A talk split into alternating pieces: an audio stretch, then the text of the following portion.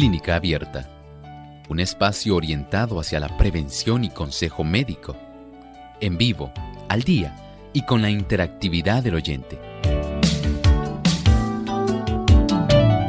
Clínica Abierta, poniendo al doctor a su alcance para un diálogo claro y honesto, porque nos importa su bienestar y salud.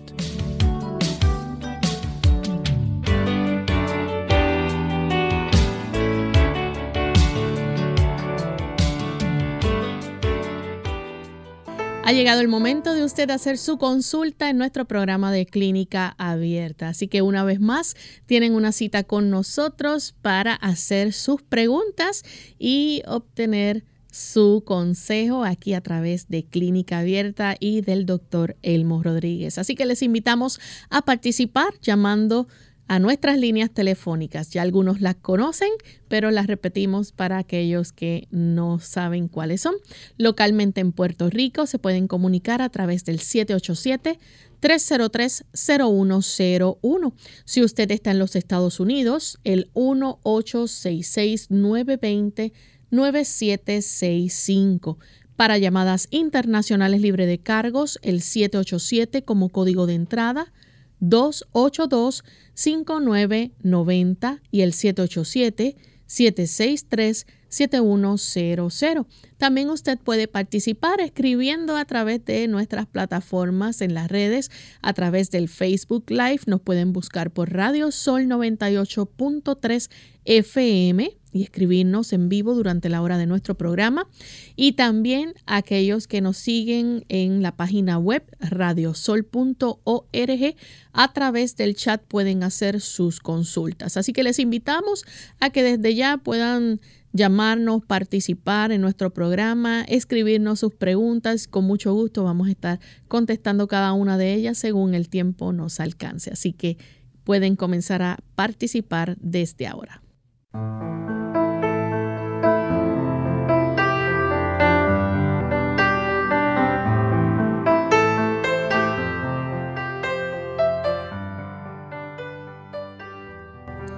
Y nos sentimos muy felices amigos de poder tener esta oportunidad para compartir con ustedes nuevamente en este espacio de salud, el favorito de ustedes, Clínica Abierta, donde usted se encuentre sintonizando, ya sea en el auto, en su trabajo, en la oficina o desde la cocina.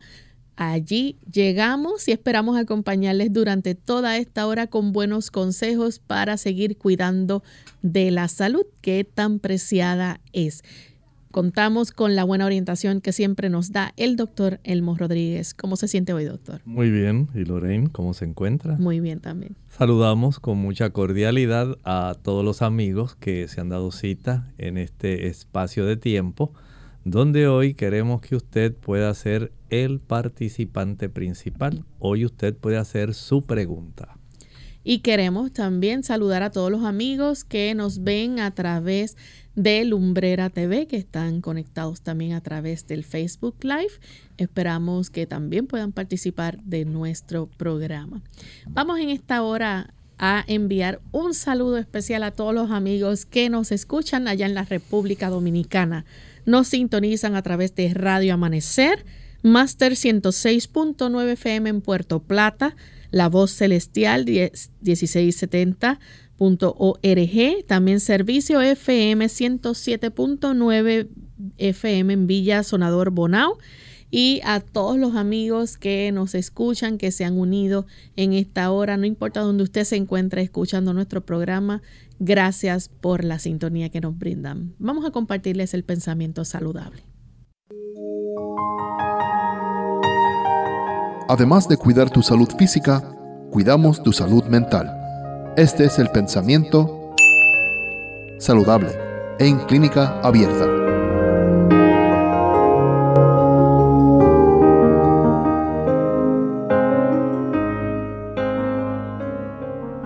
La intemperancia en el comer es a menudo causa de enfermedad y lo que más necesita la naturaleza es ser aliviada de la carga inoportuna que se le impuso.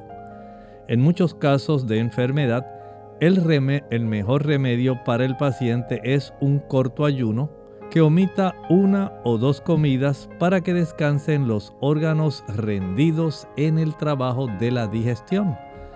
A veces pensamos que nuestro estómago es algo así como si fuera un molino y deseamos que todo lo que entra pues encárgate estómago de poder procesarlo lo mejor que puedas. Pareciera que fuera algo así tan sencillo, pero en realidad estamos hablando de un músculo que a la misma vez tiene secreciones necesarias para descomponer químicamente sustancias y a la misma vez tiene que hacer un proceso de amasado, de mezclado y esto es muy importante. Esto va a ayudar para que los procesos digestivos se puedan realizar de una manera que sea precisa, de una manera organizada. Pero si nosotros le facilitamos el trabajo, si le aliviamos la carga, tan solo dándole oportunidad para que dentro de un horario que sea conveniente se pueda realizar estas funciones. El desayuno a su hora, darle un buen descanso de 5 horas por lo menos entre el desayuno y el almuerzo. Ya a las 12 estar almorzando y darle otro descanso hasta las 5 de la tarde de ahí, después de la cena, ya entonces dejarlo descansar durante 12 horas adicionales hasta la mañana del día siguiente. Este tipo de alternancia con estos lapsos de descanso facilita que el estómago pueda realizar de una manera más completa la función de cada digestión. El estar merendando lo que hace es entorpecer el trabajo que ya se había iniciado sin haberse completado. El hecho de que usted pueda también dar un descanso, donde usted pueda decidir evitar una comida, especialmente si es la cena. Evitar la cena en la tarde uno, dos días a la semana puede facilitar un proceso de eficiencia mayor porque se le da descanso al hígado, al páncreas, al estómago, al sistema intestinal. Y esto redunda en un beneficio general para nuestro sistema digestivo.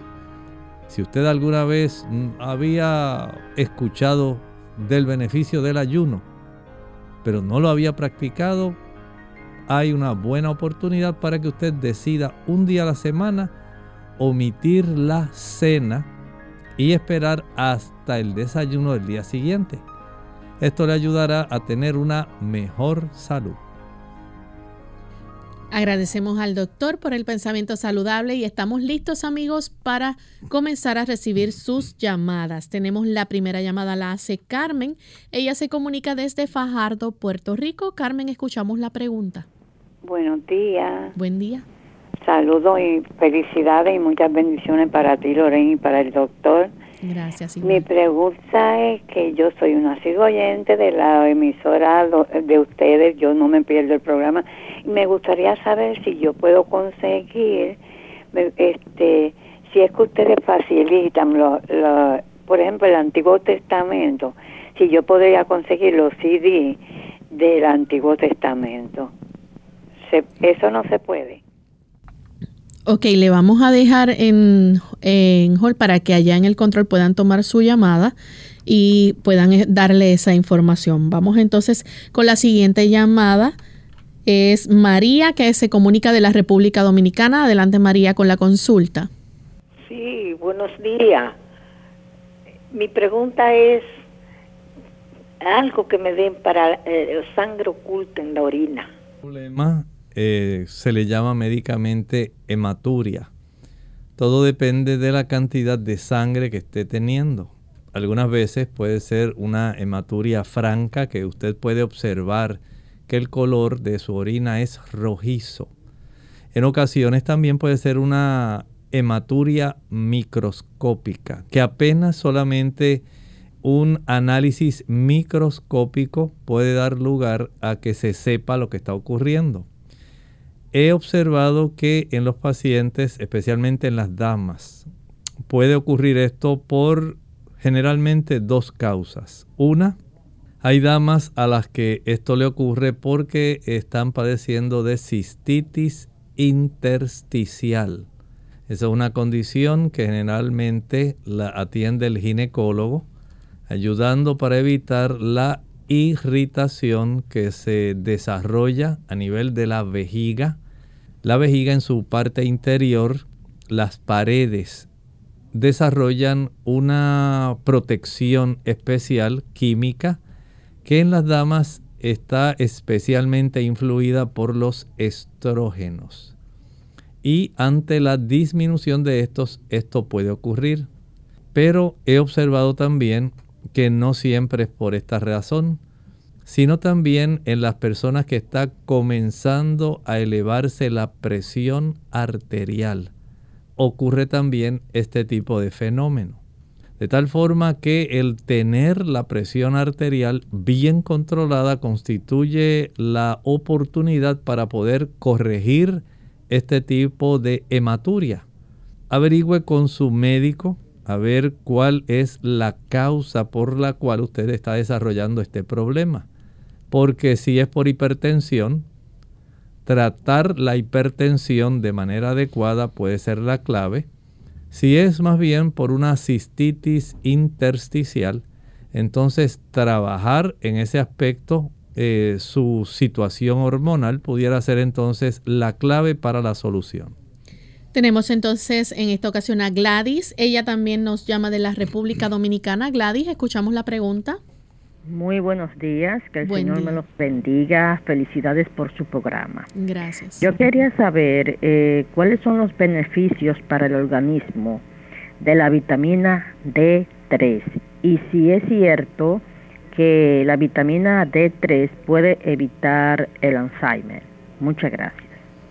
Muchas gracias. Mire, en términos generales, la vitamina D3 va a trabajar, por un lado, en la osamenta facilitando que tengamos una buena salud ósea. Número dos, ayuda también para que podamos tener un buen sistema inmunológico. Mientras mejor sea la cifra sanguínea de la vitamina D, entonces tenemos el beneficio de tener un sistema inmunológico más activo. Eh, he visto actualmente cómo el ámbito médico se ha estado reseñando mucho más el beneficio de tener una vitamina D eh, en una cifra que sea normal, pero que vaya a los límites, digamos, de 60 nanogramos por mililitro, 60, 70, porque eso ayuda para que usted tenga una mayor capacidad, digamos, para resistir alguna cepa nueva de COVID, para resistir mejor la influenza, para trabajar mejor con los procesos artríticos, para trabajar mejor con las situaciones de ausencia hormonal en las damas, en la menopausia. Trabaja también mejor en el ámbito también del sistema nervioso. Y es que tiene una influencia facilitando que se puedan reducir esos problemas que se desarrollan en el tejido del sistema nervioso como los cambios inflamatorios. Algunos de ellos se han relacionado con el acúmulo de sustancias proteicas, como las proteínas tau y algunos ovillos que se desarrollan de microtúbulos internamente que trastornan el funcionamiento de la célula. Por lo tanto, tener una vitamina D que sea dentro de un rango normal puede ayudar a evitar trastornos inflamatorios en el sistema nervioso central. Vamos en esta hora a nuestra primera pausa y cuando regresemos continuaremos con más de sus consultas. Desde el 5 de junio de 1863, la Iglesia Adventista del Séptimo Día ha tenido abundante luz respecto a la salud y el Ministerio de la Reforma Pro Salud ha sido una pieza clave en el avance de esta excelsa obra. ¿Qué tal amigos? Les habla el doctor Elmo Rodríguez Sosa en esta sección de Factores para la Salud. Compartimos hoy una sección de nuestro mensaje de salud del libro El Ministerio de Curación, la página 228 los cereales, las frutas carnosas, las oleaginosas y las legumbres constituyen el alimento escogido para nosotros por el Creador. Preparados del modo más sencillo y natural posible, son los comestibles más sanos y nutritivos. Comunican una fuerza, una resistencia y un vigor intelectual que no pueden obtenerse de un régimen alimenticio más complejo y estimulante. Qué mensaje divinamente inspirado. Bien nos dice Primera de Corintios 14:5. Así, quisiera que todos hablaseis lenguas. Sin embargo, prefiero que profeticéis, porque mayor es el que profetiza que el que habla lenguas. El mensaje de salud dado por Dios a esta iglesia mediante el espíritu de profecía nos alienta en el camino de la salud y en el quehacer cristiano. Esta sección llega a ustedes como cortesía del Ministerio de Salud de la Iglesia Adventista del Séptimo Día.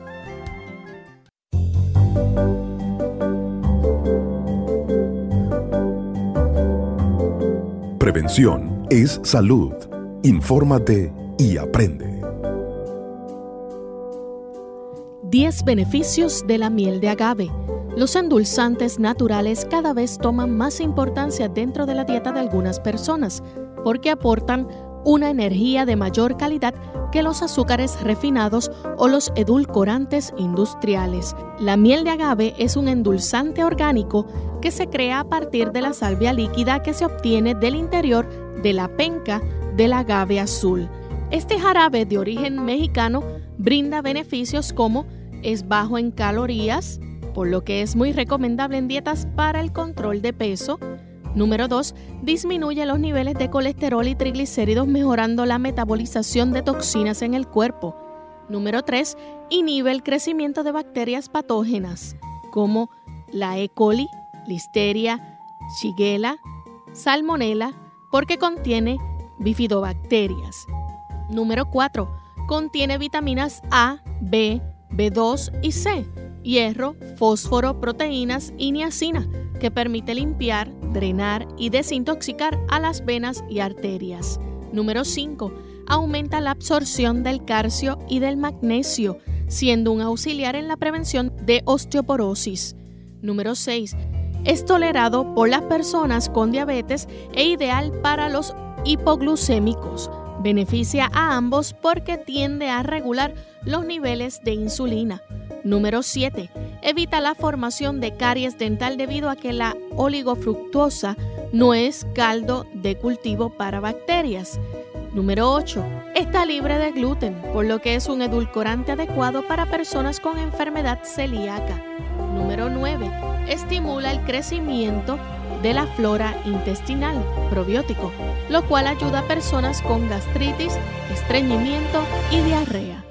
Número 10. Contiene fructoligosacáridos, fibra dietética soluble, que mejoran la capacidad de eliminación de grasas y toxinas, así como la prevención de enfermedades del colon.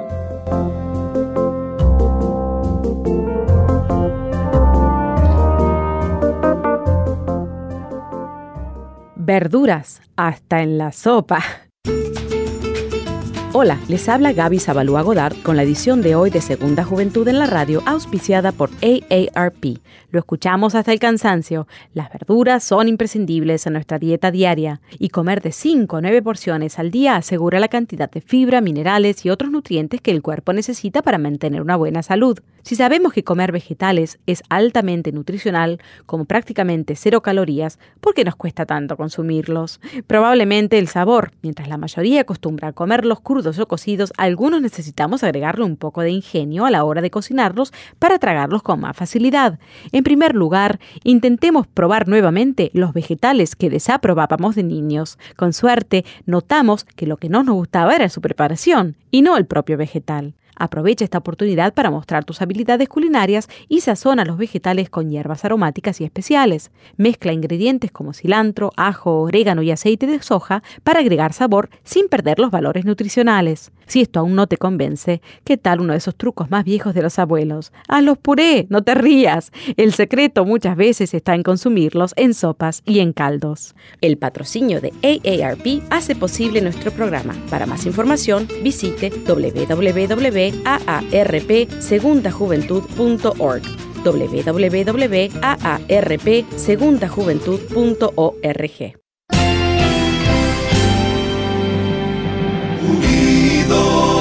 Unidos, unidos, unidos hacia el cielo, siempre unidos. Unidos,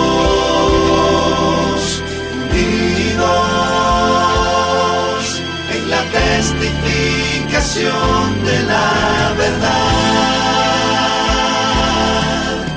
la testificación de la verdad.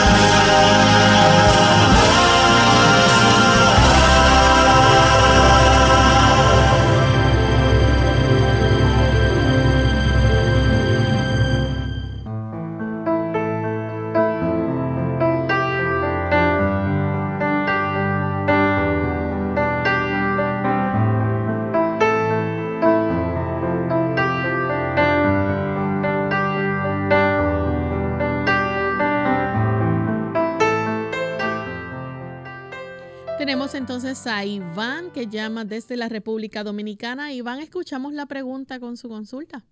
Ah, buenos días. Amor, mira, mi esposa tiene 35 años y tiene el síndrome de cacanueces. Y cuando ese dolor le da, a mí me da esta pena con ella y, le dicen que no hay tratamiento, eh, o sea, que no hay pastillas, el doctor no necesita nada porque él dice que nada puede calmar. Yo quiero saber si hay algo que pueda ayudarla, por favor. Muchas gracias. Mire, para poder ayudarla, debe darme algún tiempo porque tengo que buscar más en relación a ese síndrome para poder darle una ayuda que pueda ser efectiva. Así que si me lo permite, más adelante le puedo contestar. Tenemos entonces a Alma que nos llama desde Estados Unidos. Adelante, Alma. Sí, buenos días, este, doctor Elmo y Loren. Ah, mi pregunta es relacionada a una hija. Ella eh, tuvo una bebé hace un mes y ella la está adaptando. Entonces, eh, está teniendo ciertas ah, problemitas y quería preguntarle al doctor con relación a lo que le está ocurriendo. Ah, primeramente, eh, según lo que ella me explica, le está dando un tipo de como de ansiedad cuando, cuando la bebé eh, un tipo de ansiedad con un poco de temor. Eh, le da por solamente en ese momento cuando está lactando. Entonces, eh, ahora otra cosa que está sucediendo es que le ha dado un tipo como de hongo o cándida, no sé cómo ustedes le llamarían, en su, en su, en su pecho, en su seno y también a la bebé en su boquita. Y otra cosa también que le está dando, pues son dolores, muchos dolores de cabeza. Y quería ver qué el doctor puede aconsejar para esta situación. Muchas gracias. Este tipo de situaciones, a consecuencia de los cambios hormonales en el posparto, pueden sí afectar a la dama. En algunos casos pueden generar más bien depresión, pero estamos conscientes que sí pueden generar también ansiedad, pero el hecho de que esté desarrollando estos dolores de cabeza sí resultan un poco preocupantes. Sería bueno que ella pudiera ir a su ginecólogo y estoy seguro que él podría ordenar algunos estudios que tienen que ver con la función del amamantamiento eh, tienen que ver también con las, estas hormonas que se producen en la hipófisis. Eh, no solamente el asunto de la prolactina, que tiene que ver con el amamantamiento, pero también con el crecimiento de esa glándula que se llama la glándula pituitaria. esa glándula que también se le conoce como hipófisis. Pudiera ser que haya algún trastorno que se esté desarrollando y el indagar si los niveles de prolactina de ella son adecuados solamente por el proceso de amamantamiento o si hubiera algún tipo de trastorno adicional que pudiera estar colaborando en que esto eh, se trastornara.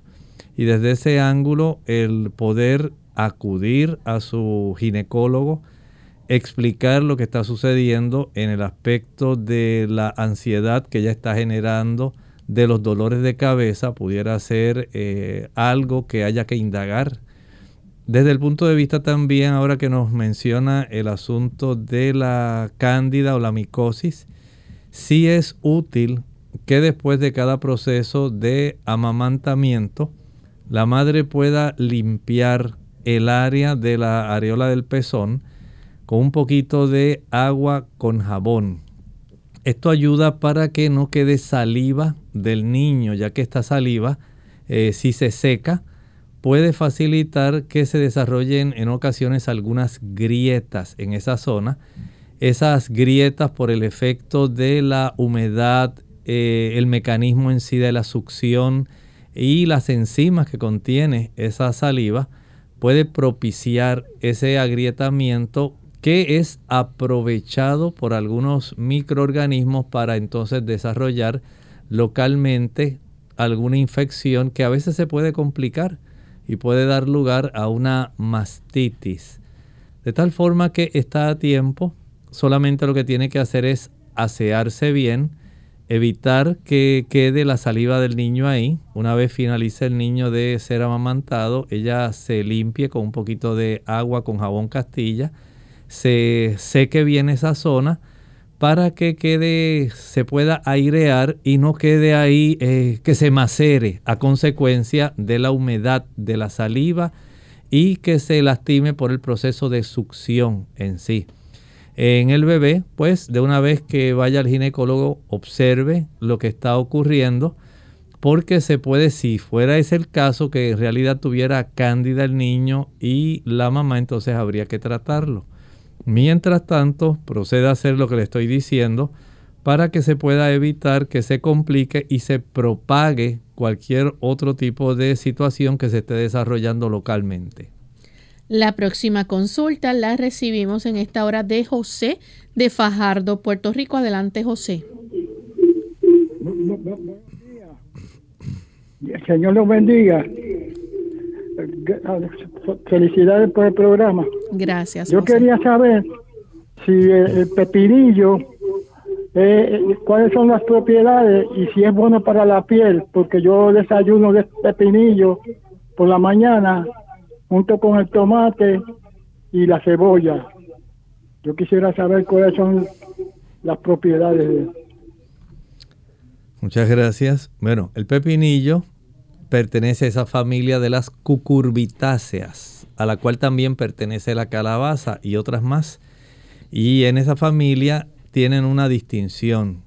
Este tipo de productos son diuréticos. Tienen ese efecto Así que el pepinillo podemos decir que la mayor parte de su efecto es induciendo la diuresis, induciendo que la persona pueda orinar más. Esto ayuda a aquellas personas que tienen retención de líquidos, así como lo hace también el melón, que pertenece a la misma familia, la sandía pertenece a la misma familia, la calabaza, como dije. Y esto es un gran beneficio el pepinillo además es muy sabroso y provee también sales minerales, provee potasio y otras sustancias que como usted bien mencionó, se ha encontrado que ayuda a la piel. Tiene el efecto, además de ser diurético, de nutrir bastante la piel y ayudar no solo con el proceso de humectación, sino con la provisión de algunos fitoquímicos y minerales que van a facilitar que usted pueda tener una mejor salud. Bien, tenemos entonces a Marcela que nos llama de la República Dominicana. Marcela, escuchamos la pregunta. Mi pregunta es, para un bebé de, de 10 meses y le dio neumonía, ¿qué podemos hacer? Y también su madre es amática, parece que tiene también la misma, duró varios días hospitalizado y queremos ver cómo lo ayudamos. Que me da el doctor, me contesta por la radio, por favor, no me cierre porque en, en la radio hay otro otro otro tema que no es este. Me contestan por aquí, por favor. Gracias. Mire, en el niño, si estuvo hospitalizado, entiendo que debe estar todavía con algunos medicamentos antibióticos y otros productos, pero también se le puede preparar un jarabe que puede facilitar no solamente la mejoría de su sistema inmunológico, sino también el proceso de expectoración y broncodilatación para que el niño pueda mejorar. Lo que va a hacer es licuar una taza de pulpa de sábila, una taza de jugo de limón, media cebolla morada, a esto le añade eh, medio diente de ajo. Le añadimos medio rábano, algunas ramas de berro. Y va a proceder a licuar. Una vez licúe, cuele, envase, refrigere y de este producto le va a administrar al niño una cucharadita cada dos a tres horas. Una cucharadita cada dos a tres horas Puede también aplicar una compresita caliente en la espalda. Al cabo de 20 minutos le puede aplicar esa compresita en el pecho. Descanse durante 3 a 4 horas y repite nuevamente el procedimiento. Compresa calientita en la espaldita, compresa caliente en el pecho, 20 minutos en la espalda, 20 minutos en el, en el pecho. Y eh, una vez finalice de aplicar la compresa, friccione con algún ungüento de estos que usted puede conseguir en la farmacia que tienen eh, un poco de mentol y alcanfor. Cubra al niño eh, con una, digamos, una franelita que alcance a cubrir sus brazos. No deje al niño que tenga sus brazos descubiertos ni sus piernas descubiertas póngale medias, debe tratar de conservar el calorcito en el área central de su cuerpo, especialmente en la zona del tórax. Y esto es muy importante. Eh, no es la temperatura de la mamá, es la temperatura del bebé. Debe tener un termómetro para que usted pueda más o menos cuantificar la fiebre, la temperatura del niño, porque esta información es útil para el pediatra. Igualmente, eh, además de darle ese jarabe y de brindarle esta terapia de calorcito, esto va a resultar efectivo, va a facilitar que el niño pueda acortar el periodo de su evolución en la condición, pero no olvide llevarlo nuevamente al pediatra para que pueda reevaluar lo que está ocurriendo con el niño y saber qué procedimiento seguir en caso de que el niño no tenga una franca mejoría. Bien, tenemos entonces que hacer nuestra segunda y última pausa. Cuando regresemos vamos a continuar con más consultas. Asombrado quedó el universo cuando tu presencia tocó mi espacio. Te hiciste Navidad. Las estrellas alababan tal encuentro y el firmamento engrandecía la gloria de tu grande amor, de la altura a la miseria. No fue en un espléndido palacio cuando tu presencia tocó mi espacio. Fue en un humilde pesebre, en una ciudad insignificante, en un cajón de paja, fue tu nacimiento. Los animales se regocijaron por tu llegada porque los únicos tres seres humanos que entendían tu presencia venían de camino, guiados por una estrella. El latido de la esperanza oxigenó mi alma, cuando de la altura a la miseria te hiciste Navidad. Sí, en tu primer llanto al nacer reflejaba mi aliento de vida. Sí, en tu primera sonrisa me regalaba perdón y justicia. y en tu primer abrazo dejaba sellado la esperanza de mi salvación. Cuando tu presencia tocó mi espacio, fue un regalo de amor a toda la humanidad y te hiciste Navidad.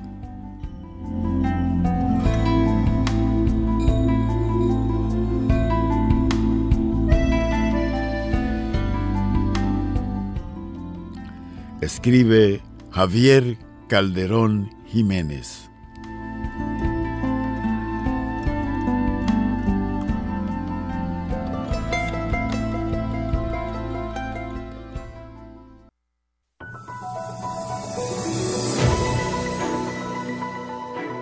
Si usted es una persona adicta a la nicotina y está buscando abandonarla, pueden existir varios síntomas que le harán más difícil que usted deje ese mal hábito.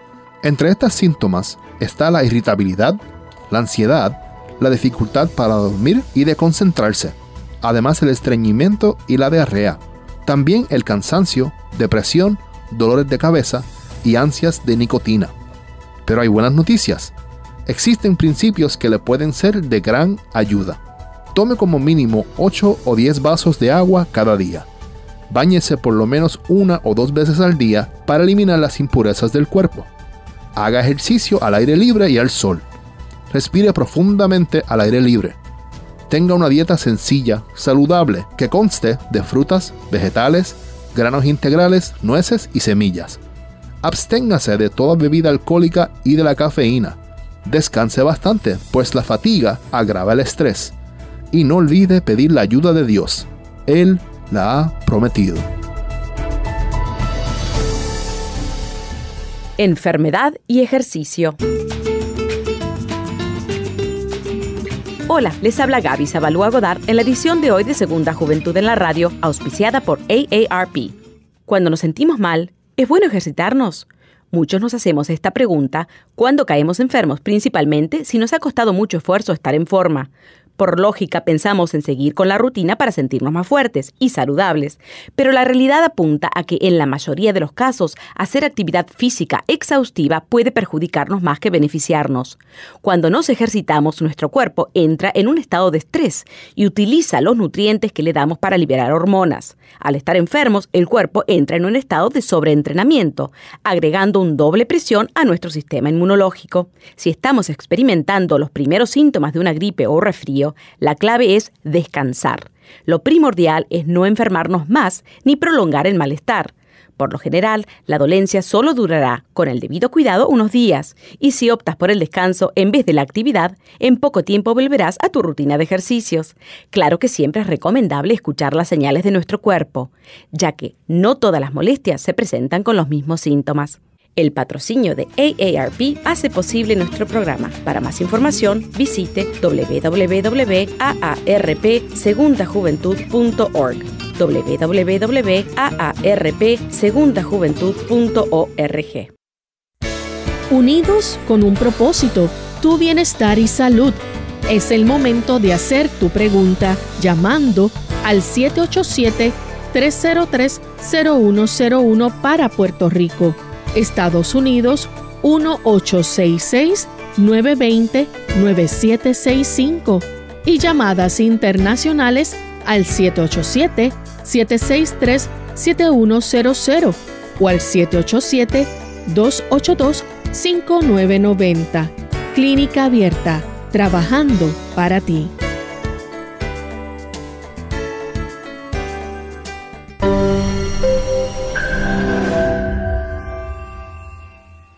La Universidad de Loma Linda, en California, hizo un estudio a 20.000 personas sanas que tomaban 5 vasos de agua diarios, las cuales presentaron un menor índice de problemas cardiovasculares en comparación con las personas que solo tomaban 2 vasos de agua diarios. ¿Cuántos vasos de agua estás tomando al día? ¿5? ¿2? Es muy sencillo. Solo tienes que tomar más de 5 vasos de agua al día para que disminuya tu riesgo de enfermedad cardiovascular. La tarea de esta semana consistirá en tomar agua 30 minutos antes de los alimentos o después de haberlos consumido. Tu estómago te lo agradecerá. Será difícil al principio si estás acostumbrado a consumir agua mientras comes, pero no pierdes nada si lo intentas. Incluso ganarás mucho más. Haz la prueba. Soy la doctora Neri Martínez y nos vemos en nuestras cápsulas de Más Salud. Clínica Abierta.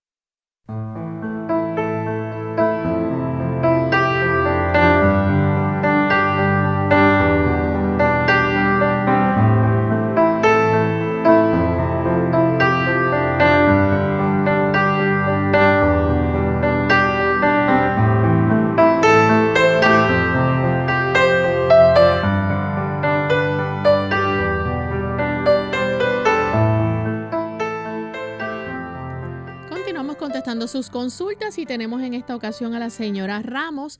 Ella nos llama de Gurabo, Puerto Rico. Adelante, señora Ramos, con la pregunta. Sí, buen día, doctor Elmo. Le felicito por su programa. Gracias. Eh, doctor Elmo, es que tengo dos hermanas. Una, una de ellas eh, tiene más de 75 años, la otra tiene 60 ambas están padeciendo de, de espuelones, eso es el diagnóstico que le ha dado el médico.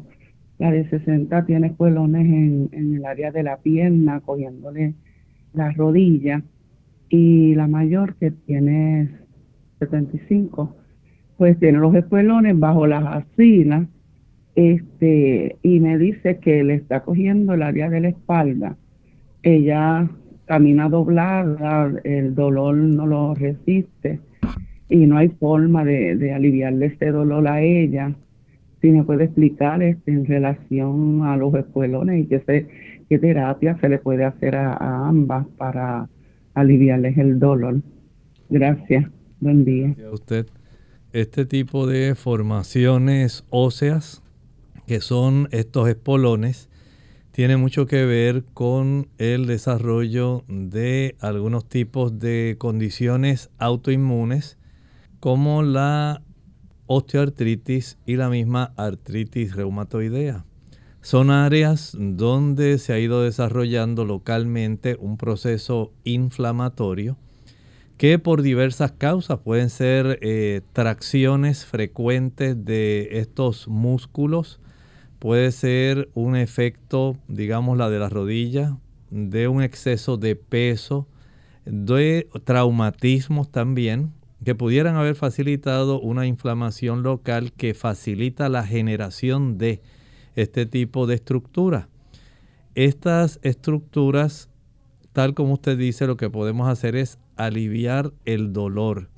Y una forma, digamos, bastante fácil para poder lograr esto es la aplicación de compresas que se empapen en aceite de higuereta, también conocido como aceite castor. Lo que va a hacer es conseguir alguna ah, gasa que no sea muy gruesa.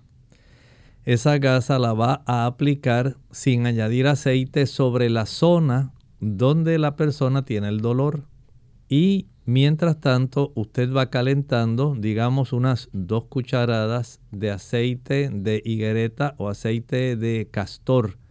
Una vez lo tenga tibio, que si usted se añade una gota o dos sobre el dorso de su mano, no se queme, pero que esté calientito. Una vez esté a esa temperatura, usted va a coger la cucharada del aceite y la va a vaciar sobre la gasa que ya está ubicada en la zona donde ya usted entiende que está el espolón. Una vez haga esto, comienza a diseminarse este tipo de aceite tibio y ahora lo que va a hacer es aplicar sobre esa área de la gasa un trozo de papel plástico adherente, ese que usan las damas, digamos, en la cocina para poder tapar algún envase que no tenga tapadera o tapa. Y es ese tipo de papel que es elástico para que quede como si fuera un tambor esa área. Esa, ese papel plástico se recorta unas 2 pulgadas más grande que el tamaño de la gasa, de tal manera que ese papel se adhiere a la piel de la persona y esto va a facilitar que el aceite que está en la gasa no vaya a manchar la ropa. Con algún tipo de vendaje elástico o con algún esparadrapo puede usted ahora fijar ese tipo de plástico que está sobre la zona de la gasa para que no se mueva, quede en su sitio. Esto lo puede dejar durante unas 4 o 6 horas, pero sobre ese tipo de vendaje elástico aplique una compresa caliente, de estas compresas eléctricas, que no sean eh, compresas húmedas, porque si no, eh, puede afectar el tipo de vendaje elástico que está sujetando al papel elástico que está sujetando a su vez a la compresa, a la gasa que tiene el aceite. Y esto es fundamental para que ese calor facilite la dilatación de los poros de la zona que está dolorida, se pueda absorber mejor ese, los ácidos grasos que están contenidos en ese aceite, que resultan ser ácidos grasos que reducen la inflamación y el dolor. Voy a repetir, está la piel, aplica una gasa seca, a esa gasa seca usted le va a vaciar una cucharada o cucharadita, dependiendo del tamaño de la gasa y de la zona adolorida, que contenga aceite de higuereta o aceite castor. Esa gasa se fija con una porción de papel plástico transparente elástico como el que usan las damas en la cocina. Esto se fija entonces con un vendaje o algunos trozos de esparadrapo y con un vendaje elástico, porque la zona de las axilas es muy difícil para poder lograr que esto se pueda mantener en su sitio. Es más fácil en la rodilla. Una vez ya usted tenga puesto ese tipo de vendaje que sostenga o sujete, entonces se aplica una almohadilla eléctrica caliente sobre la zona para que pueda facilitar un proceso de dilatación de los poros de esa área y penetre mejor el aceite para reducir el dolor y la inflamación. Bien, tenemos entonces otra consulta a través de el Facebook. Evelyn de Hernández dice que le gustaría saber si puede tomar vitamina C, D3 y E durante el día o le dice cómo debe tomarlas. Ella nos escribe desde El Salvador. Vitamina C, vitamina D3, y, la e, durante el día. Ah, bueno, las puede tomar, no hay ningún problema. Pero una cosa es saber la dosis de cada una y la otra es saber quién se las recetó y por qué se las recetó. De que haya algún problema, no hay problema. Pero las dosis, dependiendo de su condición de salud, recuerde que aún las vitaminas pueden eh, desempeñarse en cierta forma como si fueran medicamentos. Y hay que saber por qué razón las está tomando, en qué dosis se las recomendaron, para saber la eficacia de lo que usted va a estar tomando. Bien, no sé si nos pueden mostrar alguna otra consulta que tengamos. Sí. Bueno, nos están preguntando, Héctor eh, José, dice que es bueno para un hongo en la ingle. El hongo en la ingle puede fácilmente usted eh, deshacerse de él. Primero, evitando, número uno, el consumo de productos azucarados. Mientras usted facilite la ingesta de azúcares, la microatmósfera que se genera en la superficie de la piel va a facilitar que las personas genere hongo. Diferentes tipos de hongo. Puede ser malacesia furfur, tinea ungis en las uñas, tinea pedis en los pies, tinea inguinal en la zona inguinal que es donde usted tiene. Pero esto todo comienza por el tipo de química que usted tiene sobre la superficie de la piel. Mientras menos nutritiva, mientras más azúcar, mientras más queso, mientras más harina blanca usted coma, más fácil el desarrollo de hongos a nivel de la piel. Por lo tanto, hay una forma muy sencilla. Usted puede mezclar, número uno, una onza de alcohol y una onza de vinagre. Eso lo va a eh, a poner o a mezclar dentro de un envase de estos que tienen atomizador, que sirve como un spray para poder rociar en esa área las veces que usted entienda durante el día. Esto cambia el pH en la superficie de la piel para que el hongo vaya muriendo. Los hongos son muy sensibles al pH ácido y este al contener principalmente el vinagre ayuda a eliminarlo. También puede aplicar de estos polvos medicados que ya venden para poder utilizarse en la zona inguinal. Les recomiendo que utilice ropa interior de algodón, sea hombre o mujer. Si está en sobrepeso, baje peso. Las personas que están en sobrepeso van a producir en estas áreas pliegues que van a ser más profundos, donde se conserva más la humedad, el efecto de la oscuridad y el efecto del calor van a generar más este tipo de hongos. Por lo tanto, el uso de ropa interior de algodón es una medida para contrarrestar esto. Evite utilizar ropa que sea ceñida la ropa ceñida va a facilitar que usted eh, tenga más calor y humedad en esa área inguinal. Esto pues es recomendable que usted eh, evite esa ropa, use mejor ropa de algodón y pueda también, una vez usted siente que su ropa interior ya está húmeda, que está sudada, cámbiela. Baje peso, y haga este tipo de procedimientos que le he dicho para que se pueda deshacer de este hongo. Tenemos entonces a Nuni Rosado, dice que tiene hernia yatal, eh, dice sé todo lo que no debo consumir, ahora quiero saber todo lo que debo consumir.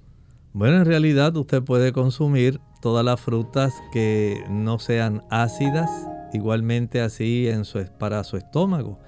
Y al usted descartar todo lo que no debe consumir, el resto relativamente puede decir que lo puede consumir. Así que es solamente un efecto de sustraer, de restar lo que ya sabe que no. Entonces puede decir, bueno, pues ahora puedo comer este, este, este tipo de producto porque una vez ya sabe lo que no, lo demás no debe caerle mal. Pero recuerde, aun cuando sean cosas y alimentos apropiados, no coma entre comidas.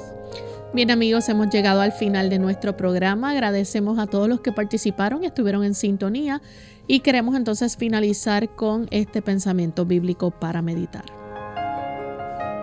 El pensamiento bíblico para meditar dice Apocalipsis 19:20, y la bestia fue apresada y con ella el falso profeta que había hecho delante de ellas las señales con las cuales había engañado a los que recibieron la marca de la bestia y habían adorado a su imagen. Estos dos fueron lanzados vivos dentro de un lago de fuego que arde con azufre. Ya hemos visto estos personajes, especialmente en el capítulo 13 de Apocalipsis.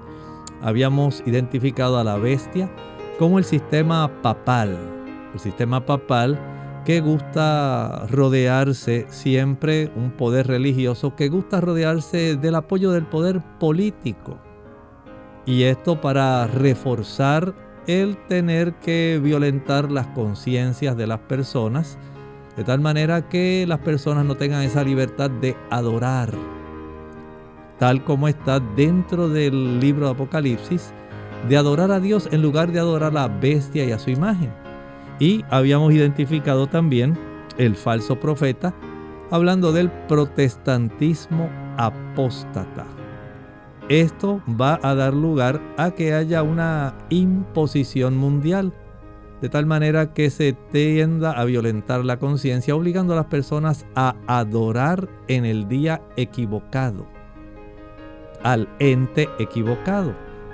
Dios es el único que merece adoración porque es Dios. Y Dios tiene su día, el sábado, como su día que distingue a los adoradores de Dios. Cuando usted adora un día diferente, usted no está adorando en realidad a Dios porque Dios tiene su día. No es porque usted sea necesariamente un idólatra, sino sencillamente porque el Señor tiene ya una marca distintiva, según lo vemos en el libro de Ezequiel, donde se reconoce a los adoradores de Dios porque adoran en el día que Dios desea. Esto va a ser una gran diferencia en el tiempo del fin. Y desde ese punto de vista nos relata este versículo que el Señor se encargará de que aquellas personas que se distanciaron de la verdadera adoración eventualmente terminan adorando a la bestia a su imagen, un ente que usted no deseaba hacerlo, pero lo hizo. De tal manera que entonces va a recibir conforme a sus obras y a las decisiones que tomó. Dios desea que usted sea salvo, no de que usted sea parte de esa gran cena que lamentablemente es un simbolismo de la destrucción de los que desobedecieron a Dios. Bien amigos, nosotros nos despedimos y será entonces hasta el siguiente programa de Clínica Abierta. Con mucho cariño compartieron el doctor Elmo Rodríguez Sosa y Lorraine Vázquez. Hasta la próxima.